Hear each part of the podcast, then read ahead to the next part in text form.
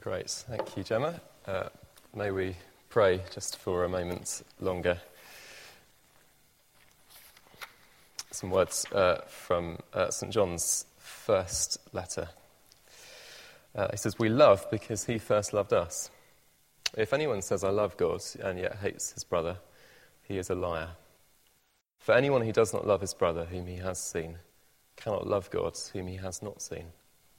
And he has given us this command whoever loves God must also love his brother. Uh, well, Jesus, we recognize those words are, are easy to read, they're easy to say, they're easy to assent to in our hearts, and yet they are far harder to do. Uh, and we pray this evening as we look at this passage, which is a challenging passage.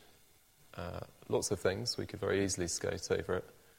Uh, we pray that each of us would hear your voice speaking to us. Uh, speak to us, we pray. Give us hearts to listen, uh, hearts to respond to what you have to say. Uh, and may we be a church that loves one another and loves those uh, who we find it difficult to love. For your name's sake. Amen. Uh, I reckon wherever you go in the world, if you find a group of people together, they will more than likely be marked out by some kind of sign or, or a symbol. Uh, so, give a few examples. Uh, if you see a group of people uh, in uh, Norwich City Centre wearing yellow and green scarves, you can hazard a guess they've got some kind of connection with, uh, with Norwich City, I would imagine. Uh, if you go to London and you see a group of soldiers and they're in red tunics and they've got kind of bearskin Busby hats, you know they're going to be from one of the Guards regiments. That's, that's kind of the marker slightly different if you're driving along uh, the, uh, the motorway and you see a couple of golden arches in the distance. You know it's going to be there. You're going to find people representing McDonald's. Yes, you are. Uh, the sign of Christianity ha- has always been the cross of Jesus Christ. Um, you find it uh, displayed in churches, you'll find it on Bibles, uh, you'll find it in jewellery, we sing about it, and rightly so. That's always been the sign. Uh, because in the death of Jesus, we celebrate the central event in the history of humankind. It, it was the moment when our sin was dealt with and a way to God was opened up for us. But actually, before Jesus went to the cross, he gave his friends another sign to mark them out. Uh, familiar words. A new command I give you love one another. As I have loved you, so you must love one another. The sign of love. Uh, Paul has been explaining for us in Romans uh, how it is that God, in his kindness, can welcome us back. Uh, how he can deal with our sin, all the stuff that separates us from a holy God, and welcome us back to be his friends. But like Jesus, he knows that if we've been shown love in the cross of Jesus, then we must show that love to others. Uh, we were looking the other week at uh, Romans 12, and he says uh, this, Romans 12, very first uh, chapter, uh, verse or Romans 12. Therefore, I urge you, brothers, in view of God's mercy. That, in view of God's mercy, governs the whole sort of uh, chapter, from really Romans from here on in. Uh, all of this is a response to the love of God shown in the cross of Jesus Christ. Uh, and he says here that the sign of Jesus' friends, that the sign of those who have been loved, is in turn to love themselves. Uh, and I think, broadly speaking, in this passage, uh, he gives us uh, two ways in which Christian love is to be expressed. Two ways in which Christian love is to be expressed.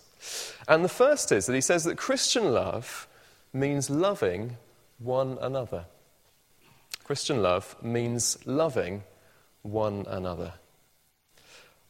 Love is, uh, it always has been, one of the most powerful factors in the lives of human beings. There are countless songs and, that have been written about it. Countless uh, films have love as the main kind of plot driver. Uh, wars have been fought over love. Great deeds have been done in the name of love. But, but Christian love is something very different to the love of the world. Uh, it's based on conviction, for a start. It's not simply based on feelings, as so much of the, the world's love would be. Uh, Christian love is, is spiritual love. It's given to us as a gift of God through His Holy Spirit. Paul told us that in Romans chapter 5. It's not something we can summon up by ourselves. Above all, Christian love is sacrificial. It's prepared to give up anything for another person. It is the love that took Jesus to the cross. It's so different, in fact, that actually the, the, the, Bible uses a different word for it. You'll probably know that the, the original language the New Testament was written in was Greek. Uh, the Greeks have many different words for love. But there's only one word that they use to talk about Christian love agape. They had to have a special word for it because it is different, radically different. Uh, and this love, this, this agape love, Paul says, this is the love that should mark out Christians. And I think in the first part of this passage, he, he explains how it should affect our relationships within the church, within the church family. And lots of things he says. Uh, firstly, he tells us, verse 9, love must be sincere, it must be genuine. We might think we always wish that love is sincere, but if you've been in church for any length of time, you will have come across people where their love isn't very sincere. It was a bit of an act, to be frankly honest. Uh, by contrast, the, the love of Jesus was always genuine love, and it always is genuine love. And you can tell that because he died for us. He proved his love on the cross. And so Paul says that's how it should be for his followers as well. Their love for one another must be sincere. It's got to be real, it's got to be genuine, not just for show. Not just love when loving somebody serves us or it suits our needs, we want to be thought of well by someone else. Uh, loving not when others are watching, loving with sincerity. He goes on, he says, uh, uh, Love must be family love. Verse uh, 10 Be devoted to one another in brotherly love. It's often said, isn't it, that we, uh, we can choose our friends, but we can't choose our family. Uh, it's just as true if we're in the Christian family, in the church. And Paul tells us that actually, if we, we are Christians, if we know Jesus, then that means that our church family are like family to us just as our, our blood relatives might be, whether we like them or not. There's a few uh, mad uncles, a few mad aunts in every church family.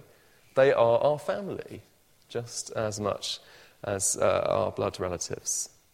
We're brothers and sisters. And actually, like brothers and sisters, we're called to love one another. The Bible explains that, that God's great plan that He's been working for from, since the start of creation is to create a new family. Uh, he's to, to, uh, to, to draw people together uh, by his Spirit through the work of the Lord Jesus to form a family. And as part of this new family, you and I are called to love each other in brotherly love. At least in one way, Paul says, that love will be shown uh, by honouring others above ourselves. He goes on, doesn't he, in verse 10 Honour one another above yourselves. Uh, if we really are loving each other, just as Jesus has loved us, then I think it will find it pretty hard to put ourselves in front of them. Uh, we're Paul says in, in Philippians, we're to have this mind among us, which is that mind in Christ Jesus. And he goes on to talk about how Jesus uh, gave up the privileges of heaven. He, he, he didn't count uh, himself as greater uh, than another. Uh, and that should be how it should be with his followers as well. Love will show itself in our church as we honour others above ourselves. He goes on. Uh, he says, Love must be enthusiastic. Love. Verse uh, 11 uh, Never be lacking in zeal, but keep your spiritual fervour serving the Lord. Uh, we live in a world, don't we, that is very cynical about enthusiasm of any sort, uh, particularly uh, religious enthusiasm. Uh, it's hardly a week that seems it goes by where someone is waxing uh, uh, lyrical about the dangers of kind of religious fanatics somewhere. To, be an to, to, to, admit that you are enthusiastic in religious terms uh, and uh, to the world is seen as, frankly, at best misguided. Probably at worst, it means you're dangerous and you should be stopped. But Paul says that's the quality that should mark out Christians. We should be enthusiastic keep our spiritual fervour, serving the Lord. It's a good thing to be enthusiastic about serving God. It's a good thing to be, be, be wonderfully in love with Him. Not because we think that if we're enthusiastic, he'll love us any more. Of course, he won't. But it is, of course, as a response to his wonderful, enthusiastic love for us.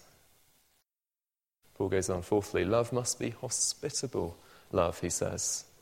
Uh, verse 13 share with God's people who are in need, practice hospitality. He says love means that we're to be generous to those who are in need. And one way of doing that is to open up our homes to them. Once again, we, we live in a society where to open your home up to somebody is profoundly countercultural. Uh, some areas of society, it, it's, it's a bit easier. There are some places you go, and, it, and it, is, it is more of a kind of accepted thing. But in general, I, th- I think we, it's not something that we find easy. Uh, we live in a society that treats our homes as our own. We are free to decorate them as we want. They are almost our refuge from the outside world. Uh, why would we open them up and let other people in, people who might be difficult? Uh, it's, it's a very vulnerable thing to do, and society doesn't get it.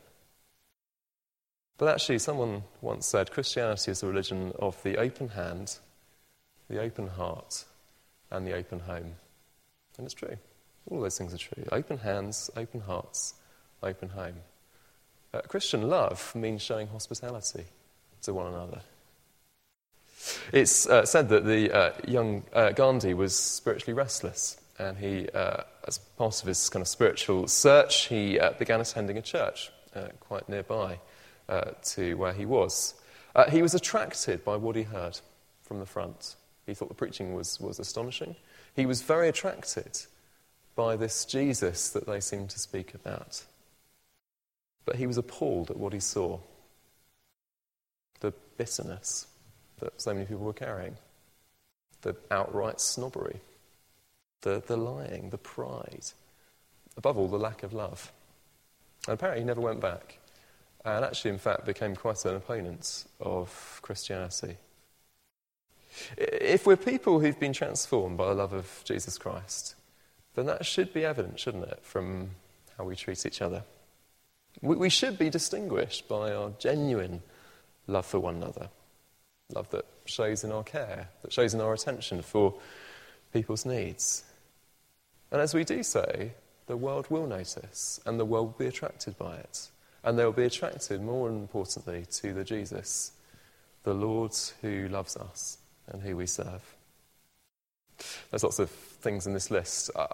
The best thing I think, probably, for me to say to you to do is just read it through prayerfully and ask the Lord to highlight anything particular that you think uh, He might be putting your finger on. I was away on holiday uh, this week. I was reflecting uh, on, on this and a few other passages, and I was struck that I don't think I was enthusiastic. I'm not as zealous as I perhaps have been in the past. I'm tired. I keep on. It feels like sometimes you keep doing the same old thing, same old, same old. We lose our enthusiasm. And I want to pray that the Lord uh, encourages me and, and, and, refreshes my enthusiasm. I can say that I'm not lacking in zeal, but I've kept my spiritual ser- further serving the Lord. Maybe some of you will think, well, actually, I've got a big home, or maybe I haven't got a big home, but I could offer hospitality. I can do something. Uh, why not uh, pray into that? Above all, all of us can pray, can't we, that as a church we will grow into that attractive, loving community that Paul speaks about here. It's not going to be easy, it doesn't come naturally. Uh, but what a time as well as we approach a vacancy. Uh, so often, churches in vacancies are not loving communities. Inevitably, people start to you know, jostle for uh, their own positions, they start pushing forward what their agendas. Uh, they are no noticeable for their lack of love. Uh, what a challenge for us as we go into uh, what will be a difficult year as a church to love one another just as Christ has loved us. Christian love means loving one another, but Paul also says that Christian love means loving our enemies. Christian love means loving our enemies. Uh, Paul is very clear, I think, that the Christian love can't simply be confined to how we treat our fellow Christians. It also has to transform how we treat those who are outside the church, outside our church walls, and, actually, particularly those who are, are, are our enemies, those who oppose us those who do oppose the gospel of Jesus Christ, and those of us who follow him. Jesus promised, didn't he, that actually just as the world hated him, so the world will hate those who follow him as well. Uh, we, we, shouldn't be surprised when we experience opposition. uh, for Jesus uh, because we follow him. And just as uh, they, they treated our master like that, so they will treat his servants. But what does it mean to respond in love? Well, I think Paul gives us a few suggestions uh, here. Let's have a look. Well, he says, first of all, that, that loving enemies means blessing them and not cursing them. Verse uh, 14 Bless those who persecute you. Again, it is, of course, exactly the example of Jesus. Uh, on the cross, remember, he prayed, Father, forgive them, for they do not know what they are doing. If ever there was a moment when perhaps a curse might even have been appropriate, surely that was it. An unjust man suffering, being treated, uh, um, being appallingly mistreated. And yet, even as he hung there, the Lord Jesus prayed forgiveness on those who killed him. Uh, later on in the New Testament, we're told the example of Stephen, the first man to lay down his life for the gospel of Jesus Christ. Again, he prayed those same words that Jesus prayed Father, forgive them. And what happened as a result of both of those prayers? God answered them, didn't they? For when Jesus prayed, the centurion turned and said, Surely this man was the Son of God. He turned in faith. Uh, when Stephen prayed, of course, the, uh, uh, uh, we're told that Saul was there giving approval to his death, and yet, in a matter of weeks, months, he too had turned to the Lord Jesus Christ. Who knows what can happen when we pray for our enemies? God is able to do some, something amazing in uh, even the hard, hardest of hearts. Paul goes on, he says that uh, not only does loving our enemies mean blessing them, but he says that loving our enemies means living in peace rather than seeking to pay them back. Uh, verse 17, he says, Do not repay anyone for evil. Be careful to do what is right in the eyes of everybody. And if it is possible, as far as it depends on you, live at peace uh, with everyone. Again, Paul is just simply affirming what the Lord Jesus himself said. Remember his great teaching, the Sermon on the Mount. He said, Blessed are the peacemakers. Of course, we know that when we're subject to abuse and opposition, that the natural response is to seek to pay them back, to get revenge. But Paul says we, we shouldn't only resist this, but actually we should actively seek to live in peace as well. Uh, we should be working uh, for peace, uh, living in harmony uh, with one another, uh, if it, uh, live at peace with everyone. He's not naive about this because clearly he qualifies it, doesn't he? Notice he says, if it is possible as far as it depends on you. Uh, Paul knows that there will be times when this it will prove an impossibility, sadly. Either because the person who we're seeking to live at peace with, or people we're seeking to live at peace with, uh, will not respond. Uh, maybe he's also thinking if sometimes we, that, that, actually we need to take a stand on something. If, if Bible truth is being compromised, uh, inevitably we will need to take a stand. And that might mean that peace is ruptured. Nothing necessarily wrong with that.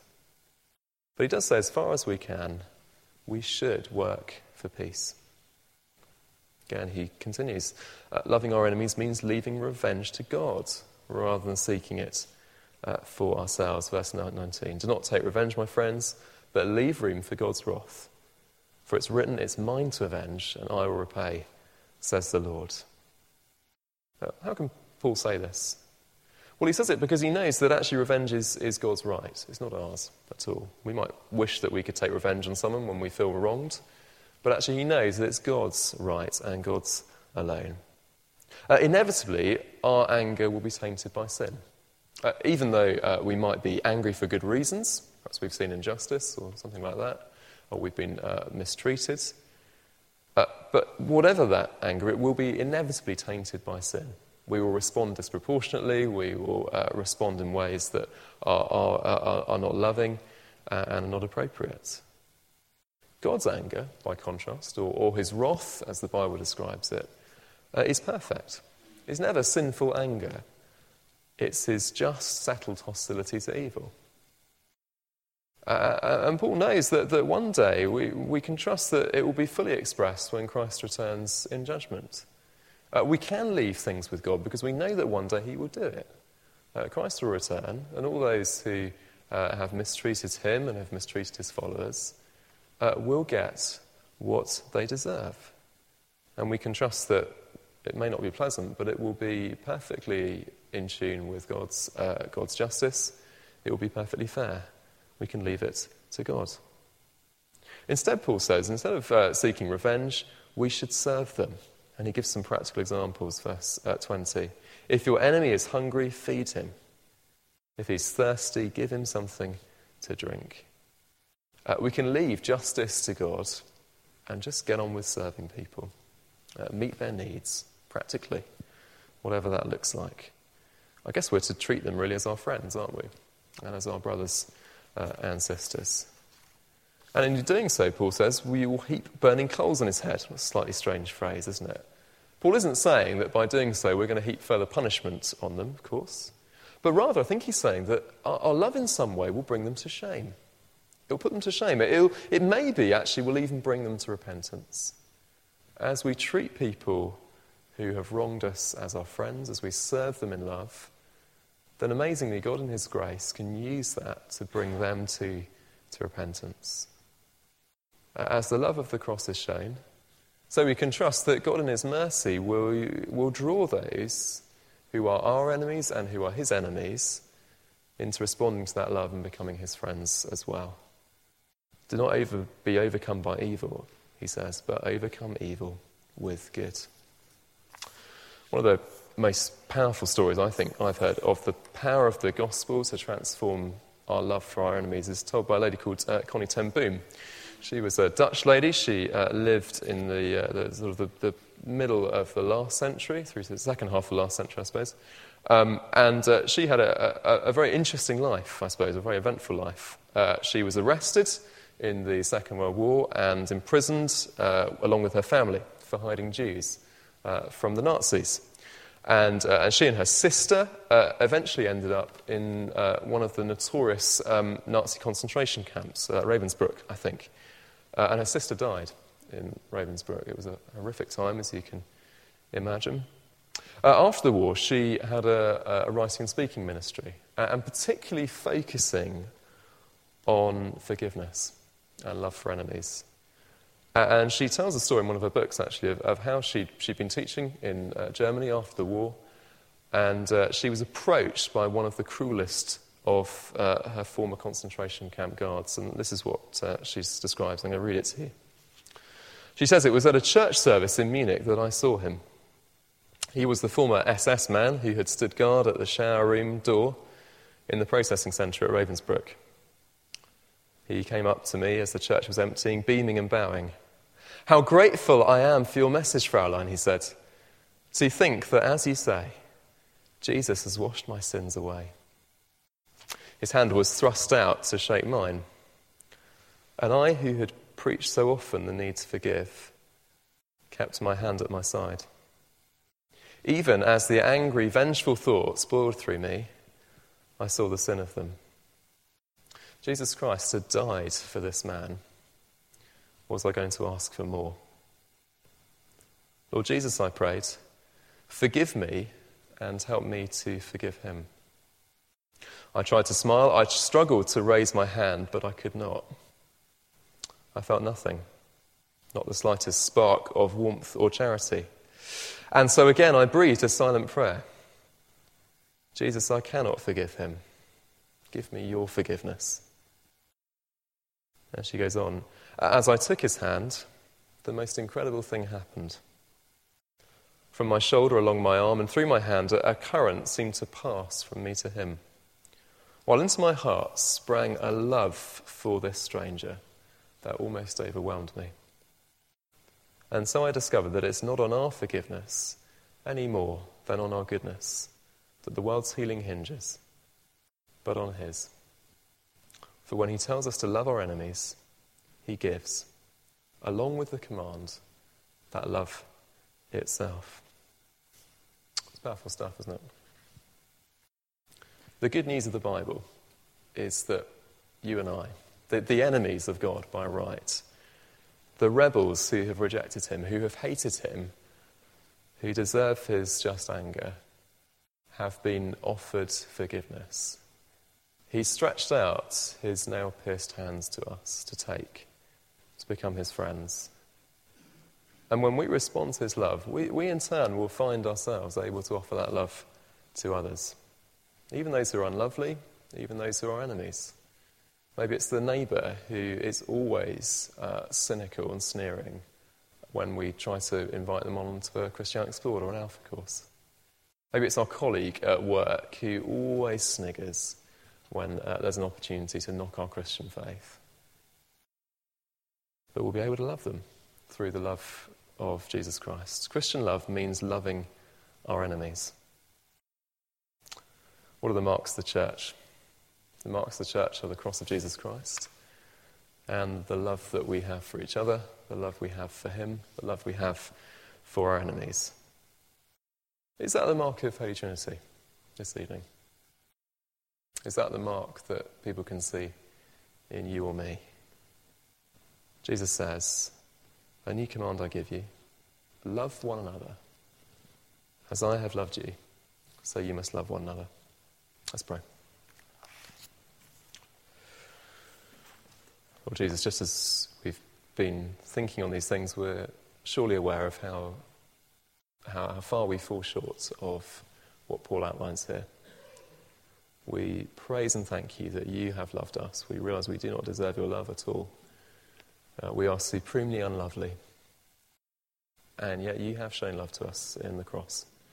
And we pray that you would be at work in each of us, uh, that we might love one another, we might be a family who are marked by genuine, deep love, gospel love for one another, but love for the unlovely, love for those who hate us, love for those who oppose us. Help us, we pray, by your Spirit. We know that we can't do it by ourselves. Amen.